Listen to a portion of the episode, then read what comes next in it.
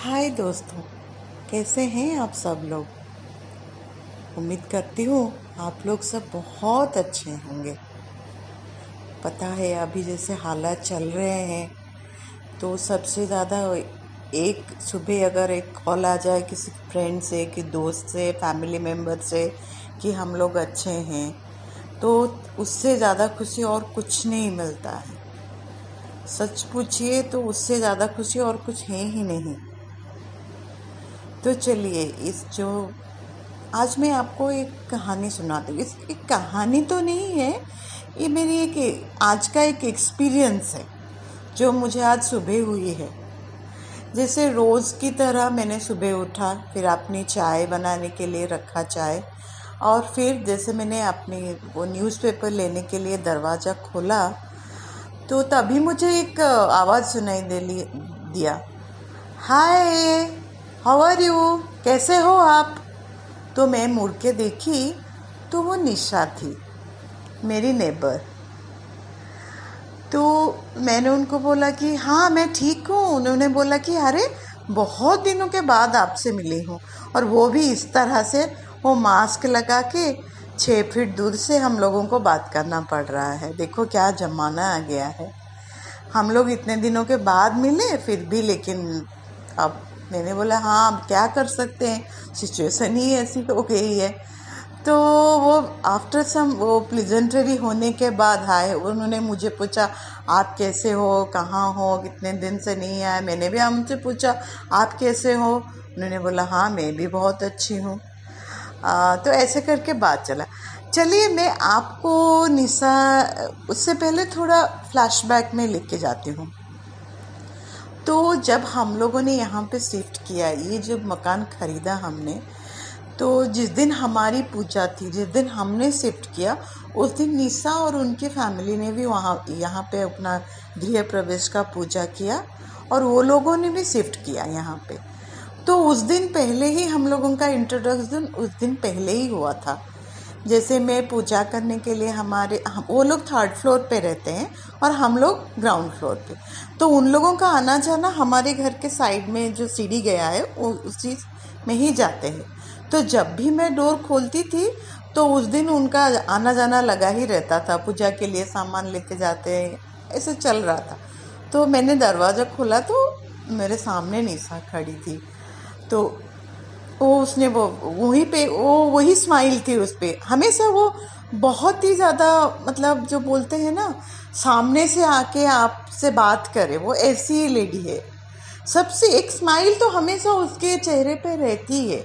तो उस दिन भी वो ऐसे ही स्माइल करके मुझसे बोली, हेलो, आप यहाँ पे रहते हैं? मैंने बोला हाँ। फिर मैंने पूछा, आप ना, हम लोगों ने थर्ड फ्लोर पे मकान आपका घर लिया है। तो आज हमारा भी पूजा है। तो फिर मैंने बोला हाँ मेरा भी पूजा आज ही है, इसलिए मैं साफ़ सफ़ाई कर रही हूँ। फिर उन्होंने मुझे पूछा, मैंने भी उनसे मैंने पूछा, आपका नाम क्या है? बोला, मेरा नाम निशा है। और फिर बातों बातों में पता चला कि वो एक प्राइवेट कंपनी में जॉब करती है और उनका एक बेटा है। आई थिंक तब वो फिफ्थ या सिक्स में पढ़ता था, शायद, मुझे याद है। मेरा बेटा से दो साल, शायद बड़ा होगा, दो तीन साल बड़ा होगा, क्योंकि मेरा बेटा तब school class, I think nursery में जाता था।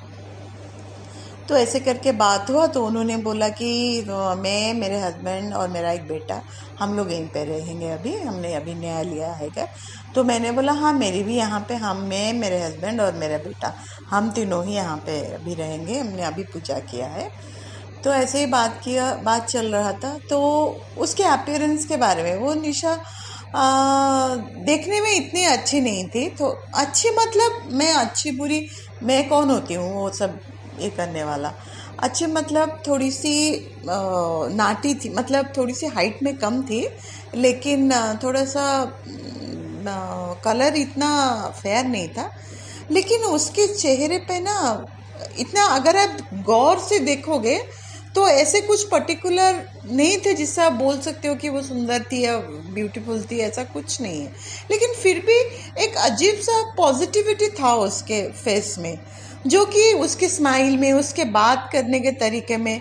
जैसे हमेशा दूसरों के बारे में कि आप कैसे हो मतलब एक, था, एक चीज़ था, जो तब मुझे लगा उसकी बातों में।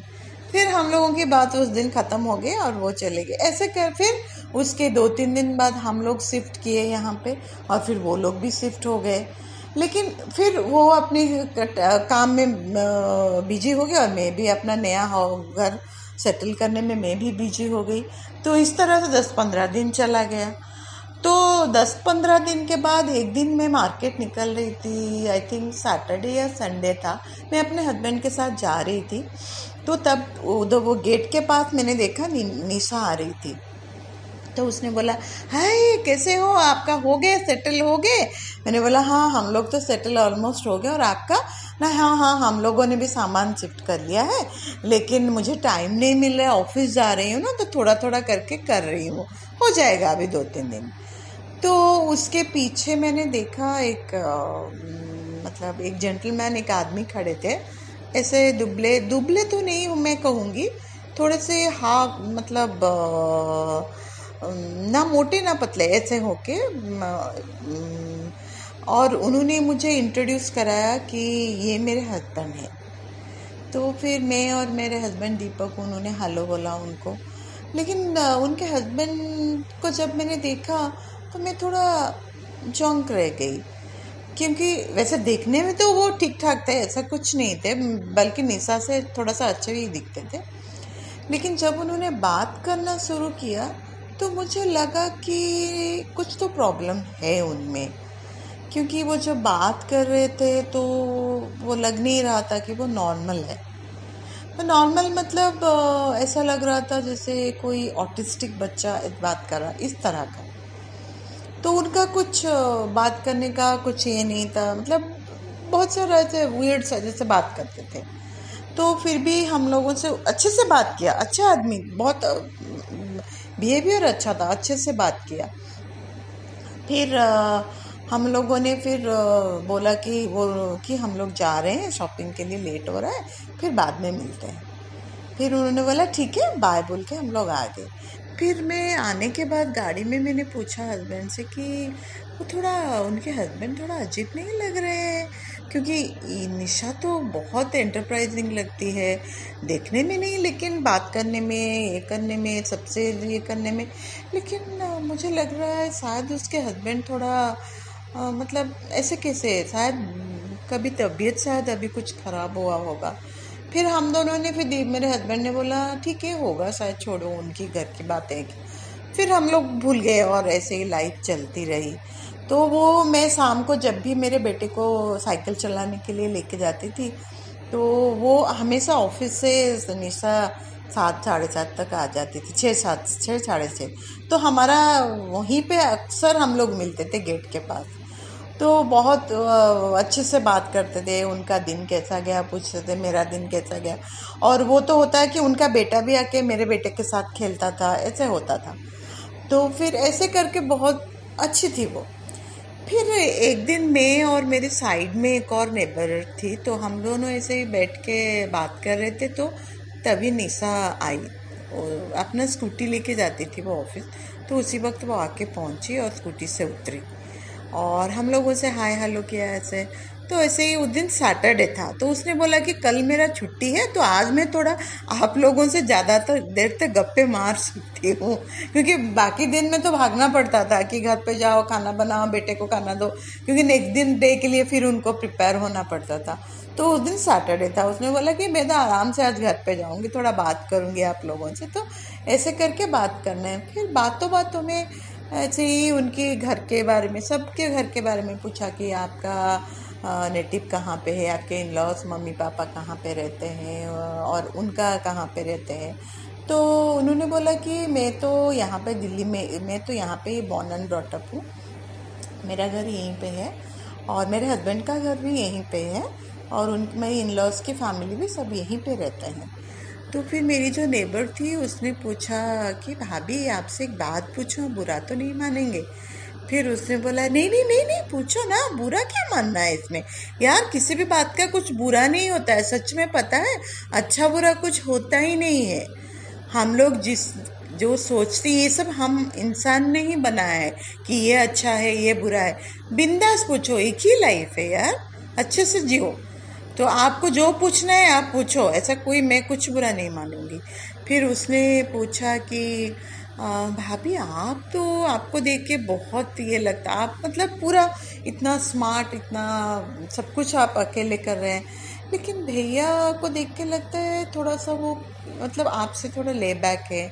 मतलब उनकी तबीयत ऐसा लग रहा है जैसे वो ख़राब है या आ, फिर वो थोड़ी देर के लिए रुक और फिर उसने स्माइल करके पूछा कि हाँ वो ये तो मैं पता है मैं दिन में दस बार इसका आंसर देती हूँ सबको। और फिर हम लोगों ने पूछा आप बुरा मान गए क्या? तो फिर नहीं बताइए। तो उन्होंने बोला नहीं नहीं ऐसा कुछ नहीं है। इसमें कुछ खराब बात नहीं है। छिपाने का क्या है? इसमें कुछ भी नहीं है। मैं आपको बताती हूँ।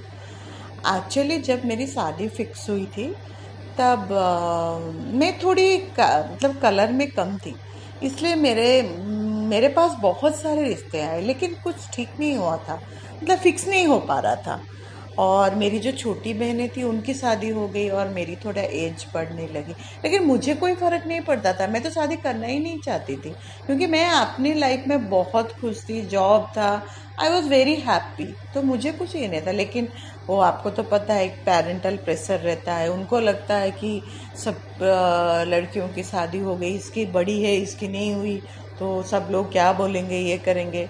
तो फिर वो, उनको तो कोशिश जारी रखते थे वो लोग। हर तीन एक हफ़्ते में कोई कोई आता था देखने के लिए। ऐसे ही चलता रहता था। तो मैं भी जाके बैठ जाती थी बस पेरेंट्स की खुशी के लिए। मुझे अंदर से इतना कुछ नहीं, शादी हो या ना मुझे कुछ फ़र्क नहीं पड़ता था। फिर एक दिन इनका आया ये इनका प्रपोजल आया। फिर उनके घर वाले आए, सब मेरे हस्बैंड नहीं उनके वो भैया नहीं मतलब उनके हस्बैंड जो है वो नहीं आए थे देखने के लिए। बाकी सब इन लॉस सास देवर सब लोग आए थे। और उन्होंने एक फ़ोटो लेके आए थे उनके हस्बैंड का जो उन्होंने दिखाया। तो फ़ोटो बहुत अच्छी थी अच्छा दिखता था क्योंकि वो देखने में उन इस, इनसे अच्छे थे। ये हम लोगों ने भी देखा है कि वो भैया निशा से बहुत अच्छे दिखते थे। तो उन्होंने फ़ोटो देखा तो फिर उनको पसंद आया। फिर दूसरे तीन चार दिन के बाद फिर उन्होंने पूछा कि, क्या आप लोग राज़ी हैं? हम लोग हमें तो लड़की पसंद है। फिर मैं थोड़ा सरप्राइज़, मुझे लगा पहली बार किसी ने बोला अपने उधर से, हमारे बिना पूछे कि हमें लड़की पसंद है। तो फिर हमारे घर में तो मेरे पेरेंट्स और भाई बहन सब बहुत ही ज़्यादा खुश थे और फैमिली भी उनकी बहुत अच्छी थी। फिर उन्होंने बोला कि हाँ हाँ हम लोगों को भी रिश्ता मुझे पूछा। फिर मैंने बोला हाँ ठीक है अगर आपको पसंद है तो मुझे पसंद है मुझे ऐसा कुछ नहीं है। मैंने बोला लड़का हाँ लड़का को देखा मैंने अच्छा है। फिर आ, कितना दिन हो गया चला गया। फिर शादी की डेट फिक्स हुई और वो एंगेजमेंट के लिए एंगेजमेंट की डेट आई। फिर उसने बोला, मेरा भाई फिर बोला कि हम लोगों में एक कस्टम होता है कि वो एंगेजमेंट के पहले लड़कियों की तरफ़ से भाई जाता है। लड़कों के लिए कोई, लड़कों, जो मतलब जो ब्राइड ग्रूम है, जो दामाद है, होने वाला, उसके लिए कुछ सामान लेके जाता है। जैसे कपड़ा या जूता, वो सब लेके जाता है। तो मेरा भाई गया और जाके उधर, फिर जब वापस आया आके ऐसे ही बैठ गया और मुझे बोला, दीदी, एक बात वो करनी थी आपसे। बोला, क्या? बोला, दीदी, आप वो रिश्ता मना कर दो। हम लोग शादी नहीं करेंगे। बोला, क्यों? क्या हुआ? तो तो इतना खुशी से गया था, फिर क्या क्या हुआ क्या? उसने बोला, दीदी, वो लोग ने आपसे झूठ बोला है। आपने लड़के से बात की? नहीं मैंने तो मिला ही नहीं। बोला दीदी, वो लड़का बीमार है। आप मत करो उनसे शादी। मतलब वो ऑटिस्टिक है, लग रहा है और उसको फीड्स भी आता है। सब कुछ मैं देख के मैं कल जब गई, मेरे सामने ही उनको फीड्स आया। तब पार्टी मुँह से ऐसे पूरा ये निकल रहा था वो सब। और उन, मैंने जब पूछा उनके घर वालों से, उन्होंने बोला कि हाँ ये तो इसको ऐसे ही होता है, इसका दिमाग बहुत स्लो है, इसलिए इसके ये कुछ अभी तक जितना भी कुछ नहीं नहीं कर पाता है इसलिए, उसको एक आदमी हमेशा चाहिए। तो मैं फिर मेरा भाई यही बोला कि, दीदी, आप कैसे कर सकते हो उससे शादी? मत करो। लाइफ टाइम किस, कैसे आप इसको हैंडल करोगे? फिर मैं भी चौंक गई थोड़ी देर के लिए कि, सच में मुझे भी लगा कि कैसे? मैं कैसे रह सकती हूँ सारा? शादी तो लाइफ टाइम का ही होता है तो मैं कैसे कर सकती हूँ इससे शादी?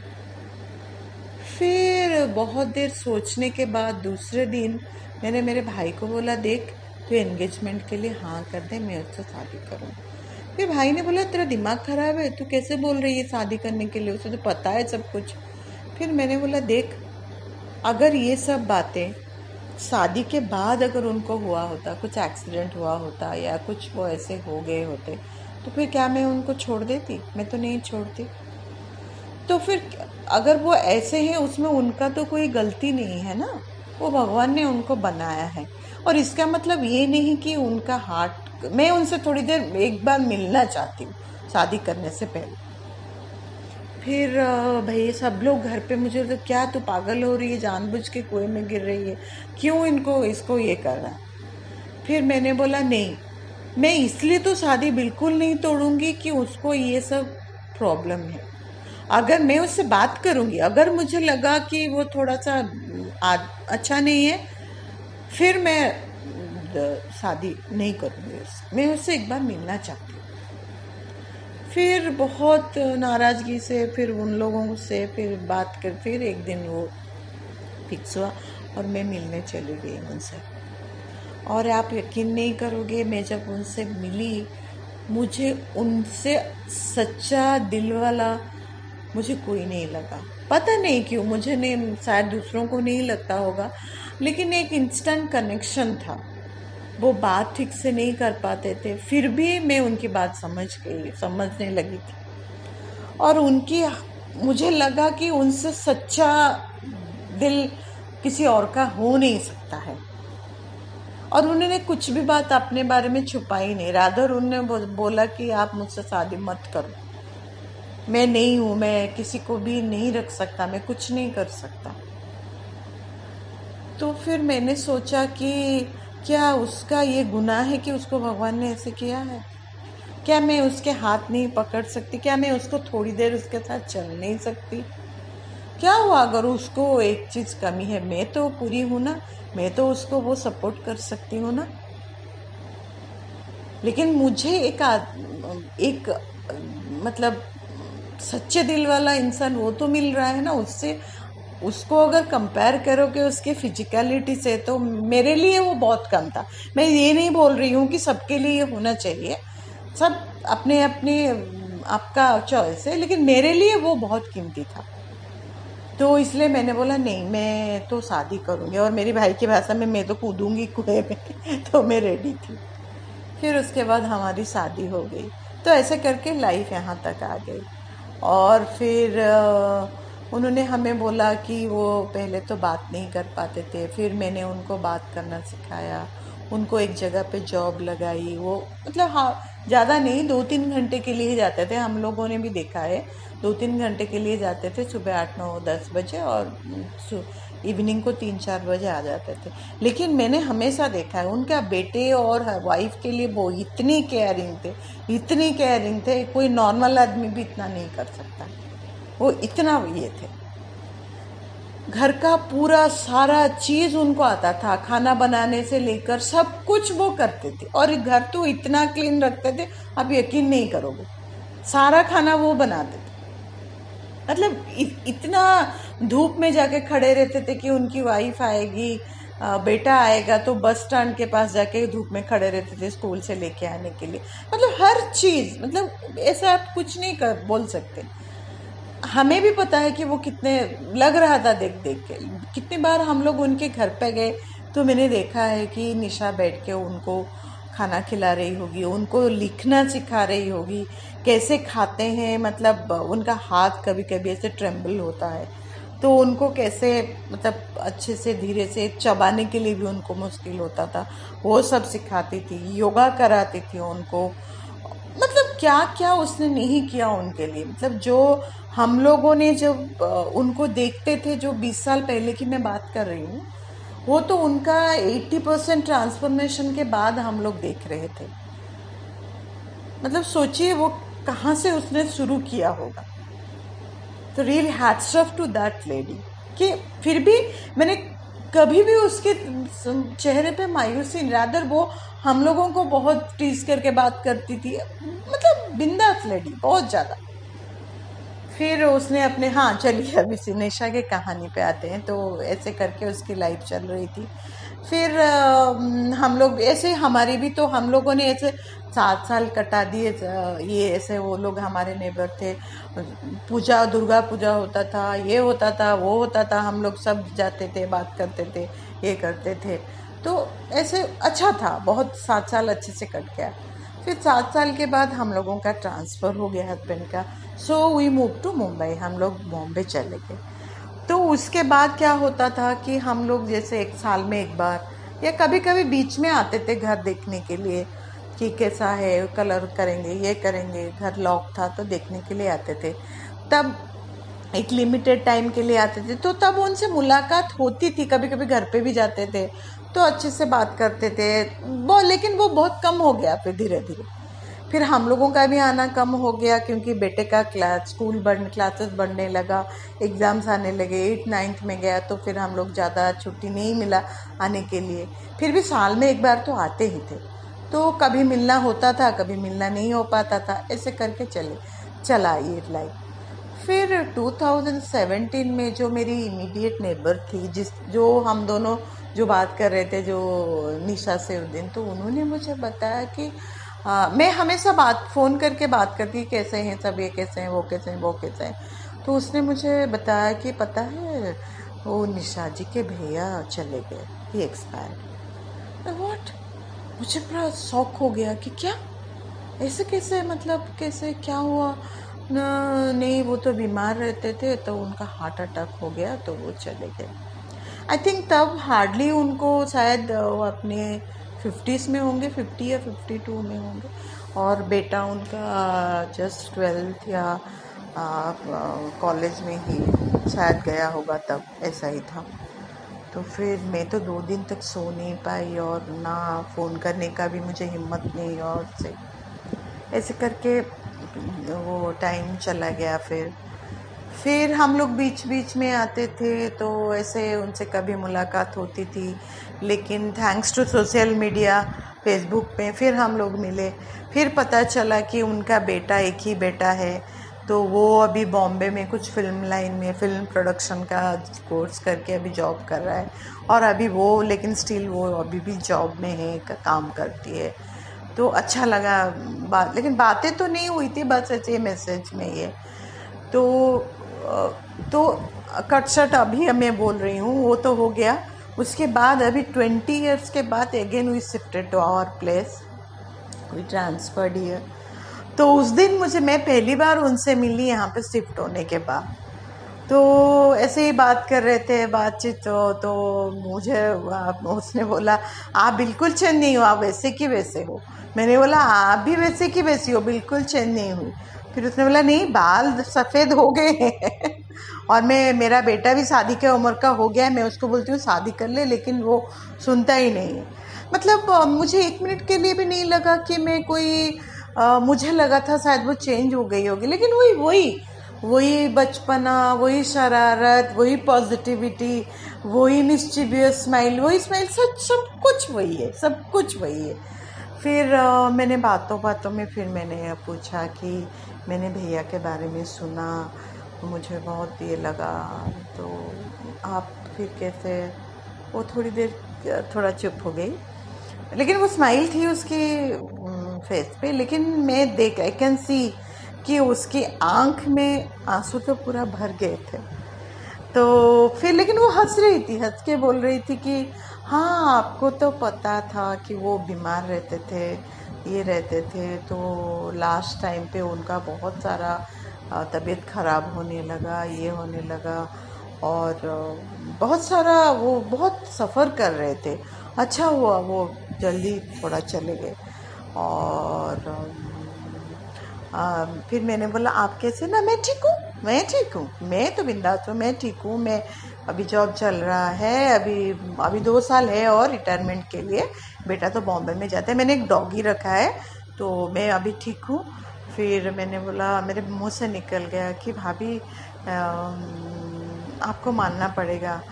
आपने क्या क्या किया है भैया के लिए? मैं तो हम लोगों ने देखा है। कोई नॉर्मल लेडी ये नहीं कर सकती। फिर उसने एक चीज़ बोली जो मेरे दिल को बिल्कुल छू गई। उसने बोला, पता है, हम लोग तो मैंने कुछ नहीं किया है। उनके अच्छाई के सामने मेरा ये करना कुछ भी नहीं है। और पता है, मैं अगर एक लाइफ को कुछ दिन चला सकी, कुछ दिन मैनेज कर सकी तो मुझसे ज़्यादा खुशकिस्मत कोई नहीं है। आई विल मुझे लग रहा है मैं शायद चूजन वन हूँगी, जो भगवान ने मुझे चूज़ किया था। कि भगवान को पता था कि इसका टाइम लिमिटेड है। फिर भी उन्होंने मुझे चूज़ किया और जो चूजन वन होते हैं ना, वो भगवान के सबसे ज़्यादा प्यारे होते हैं। और वो जिसका ज़िम्मेदारी आपके ऊपर देते हैं, वो भी बहुत ज़्यादा उनसे प्यारे होते हैं। तो मैं अपने आप को खुशकिस्मत मानती हूँ कि मैं कुछ दिन के लिए सब तो नॉर्मल लाइफ जीते हैं तो अगर मैं किसी के लाइफ में थोड़ी दिन के लिए कुछ भी खुशियाँ लेके आ पाई तो इससे बड़ी और कोई बात नहीं, उनका एक बेटा हुआ, वो जान सके कि मैं भी एक नॉर्मल लाइफ जी सकता हूँ। वो सबके लिए एक इंस्पिरेशन थे। ये तो एक इंस्पिरेशन है, सब जितने भी ऑटिस्टिक बच्चे हैं या जो शिकार हैं उससे, उनके पेरेंट्स के लिए, इसके लिए कि नहीं वो भी एक नॉर्मल ज़िंदगी जी सकते हैं। अगर एक प्रॉपर उनको संभालने वाला मिले, ये संभालने वाला मैं नहीं कहूँगी, एक प्रॉपर साथी मिले उनको तो वो भी अपनी ज़िंदगी नॉर्मल में जी सकते हैं। मैंने देखा ऐसे एक लाइफ को जीते हुए। फिर उसके बाद मुझे इतनी टच कर गई, वो उस, इतना बोल के फिर बोली कि, मैं जा रही हूँ बाय मुझे ऑफ़िस के लिए लेट हो रहा है। और वो फटक से गाड़ी में बैठ के अपना कार स्टार्ट के चली गई। लेकिन मैं खिड़की के पास खड़ी होकर उसकी गाड़ी को देख रही थी, वो धुआँ उड़ा के गाड़ी जा रही थी। मैं बोला कि, मुझे थोड़ी देर के लिए लगा कि हम लोग भी कितने ये हो जाते हैं थोड़ी थोड़ी परेशानी से। लोग क्या क्या परेशानी लेके उसको पॉजिटिविटी में टर्न करके दूसरों के लिए इंस्पिरेशन बनते हैं। और हम यहाँ थोड़ा सा भी कुछ हो जाए तो ये बोलते हैं कि हमें ऐसा क्यों हुआ? हम लोग कैसे आगे बढ़ें? हम लोग क्या करें?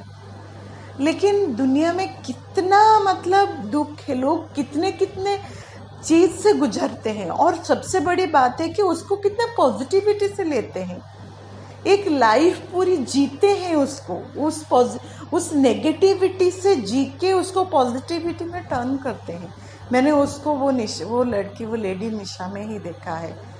और मेरा सर उस दिन सच में बाव आई रियली बाव टू हर मतलब मेरा नीचे हो गया मेरा सर कि सच में इंस्पिरेशन कोई किताब या कोई देवी या कोई भगवान में नहीं होता है।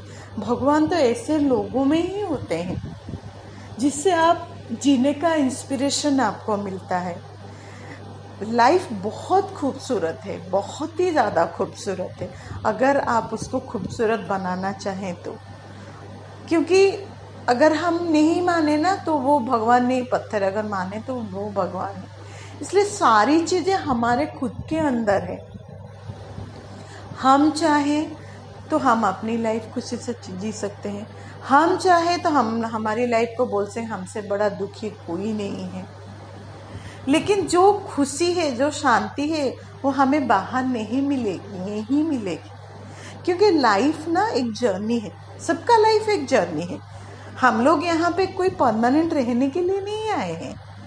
वो भैया पहले कोई पहले जाता है, कोई बाद में जाता है। हम सब लोगों को एक दिन जाना ही है। यहाँ पे बस हम लोग अपना कुछ मतलब एक एक्टिविटी के लिए भगवान ने हमको इधर भेजा है कि कुछ तो अच्छा करो। तो हम उसको इतना, अगर ये हमारा कुछ है ही नहीं यहाँ पे तो हम लोग इतना दिल से सब कुछ लगा के कोई क्या बोला, कोई क्या इसने किया। हम लोग क्यों अपने आप को इतना ये करते हैं, सबसे दूर करते हैं? जबकि क्लियर डेस्टिनेशन एक अलग है। हमारा जो सोल है वो तो अलग ही है। उसका उसका जर्नी अलग ही है। वो ये सब बातों में नहीं है। ये तो बस उनका जॉब है। वो जॉब कर रहे हैं। बस इसको करके निकलना है। लेकिन आप इसमें कैसे कैसे हैंडल किया? तो वो तो सबको मतलब अगर आप ये कि भगवान ने दिया है आपको कुछ करने के लिए तो बॉस, बनता तो है, कुछ तो आपको करके जाना चाहिए। और मैं ये तो मानती हूँ कि आज a lady as a woman भगवान ने ज़्यादा शक्ति हम लोगों को दिया है। मुझे ऐसा लगता है कि हम लोगों और कुछ अगर इम्पॉसिबल जो चीज़ है ना, वो हमारे डिक्शनरी में तो नहीं है। कोई भी औरत या लड़की की डिक्शनरी में तो नहीं है। हम लोग खुद ही बनाते हैं कि इम्पॉसिबल है। लेकिन एक्चुअली में इम्पॉसिबल नहीं है। क्योंकि जिस दिन हम लड़की बन के पैदा होते हैं ना, उस दिन इम्पॉसिबल हमारी डिक्शनरी से निकल ही जाता है। तो इसलिए हम लोग जो चाहे हम लोग कर सकते हैं।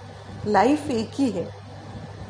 जियो और जीने दो आप जी लो इस लाइफ को। बस इतनी सी ही आपसे बात करनी थी मुझसे। मैं जानती हूँ, मैंने आप लोगों का बहुत टाइम लिया है, लेकिन बहुत मन कर रहा था ये शेयर करने का।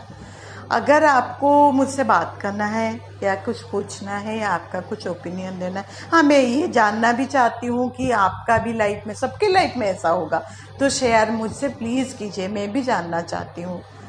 तो प्लीज़ मुझे कांटेक्ट कीजिए इस बात पे। और और ए और please please stay healthy stay safe and stay happy happiness is in with in is inside you only and you are the only person who can make yourself happy. No one else. So friends दोस्तों, मैं यहीं पे अभी ख़त्म कर रही हूँ मेरी कहानी। तो अगर आपको अच्छा लगा तो प्लीज़ मुझे फ़ोन करके बोलिए। आई बी वेरी हैप्पी और मुझे मेल करके भी बोल सकते हैं। Thank you thank you thank you so much